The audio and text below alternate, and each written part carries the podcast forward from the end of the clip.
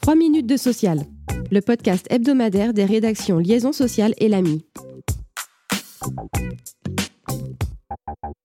Promesse tenue. Dans un avant-projet de loi transmis le 28 avril au Conseil d'État, aux partenaires sociaux et aux caisses de sécurité sociale, l'exécutif a, comme il s'y était engagé, retranscrit fidèlement les dispositions de l'accord national interprofessionnel sur le partage de la valeur conclu en février dernier par les partenaires sociaux.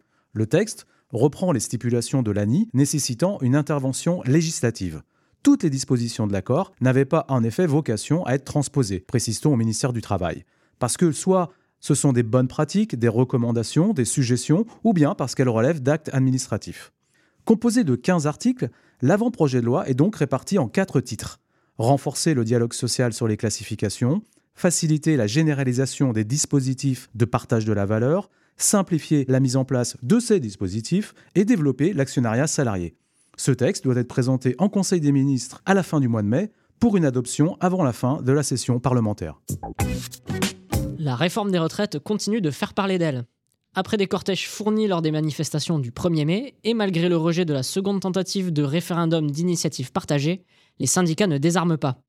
La prochaine journée de mobilisation a été fixée au 6 juin, deux jours avant l'examen d'une proposition de loi du groupe LIOT visant à empêcher le report de l'âge de départ. En parallèle, la réforme entre dans une phase plus technique, avec la rédaction de la trentaine de décrets d'application attendus. Les premiers de ces textes ont été présentés aux partenaires sociaux et concernent la fixation de l'âge de départ à 64 ans, l'accélération de l'allongement de la durée de cotisation, mais aussi les départs anticipés au titre des carrières longues, de l'inaptitude, de l'incapacité permanente ou pour les travailleurs handicapés. Autant de sujets sur lesquels les syndicats espèrent pouvoir peser.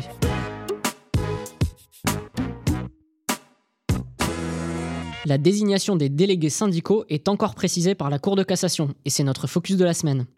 Une décision du 19 avril s'intéresse à la situation des élus ayant réuni au moins 10% des suffrages qui renoncent à être désignés.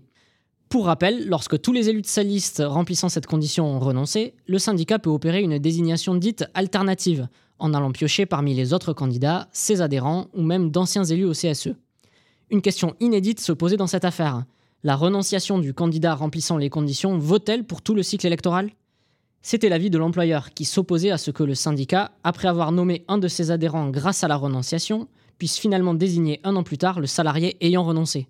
Et la Cour de cassation autorise cette désignation. La renonciation n'empêche pas le syndicat de désigner ultérieurement le salarié en question en qualité de délégué syndical, et ce y compris au sein du même cycle électoral. Une position qui ouvre aux élus la possibilité de changer d'avis et qui sécurise surtout la présence de délégués syndicaux dans les entreprises, bien utile pour mener à bien les négociations collectives.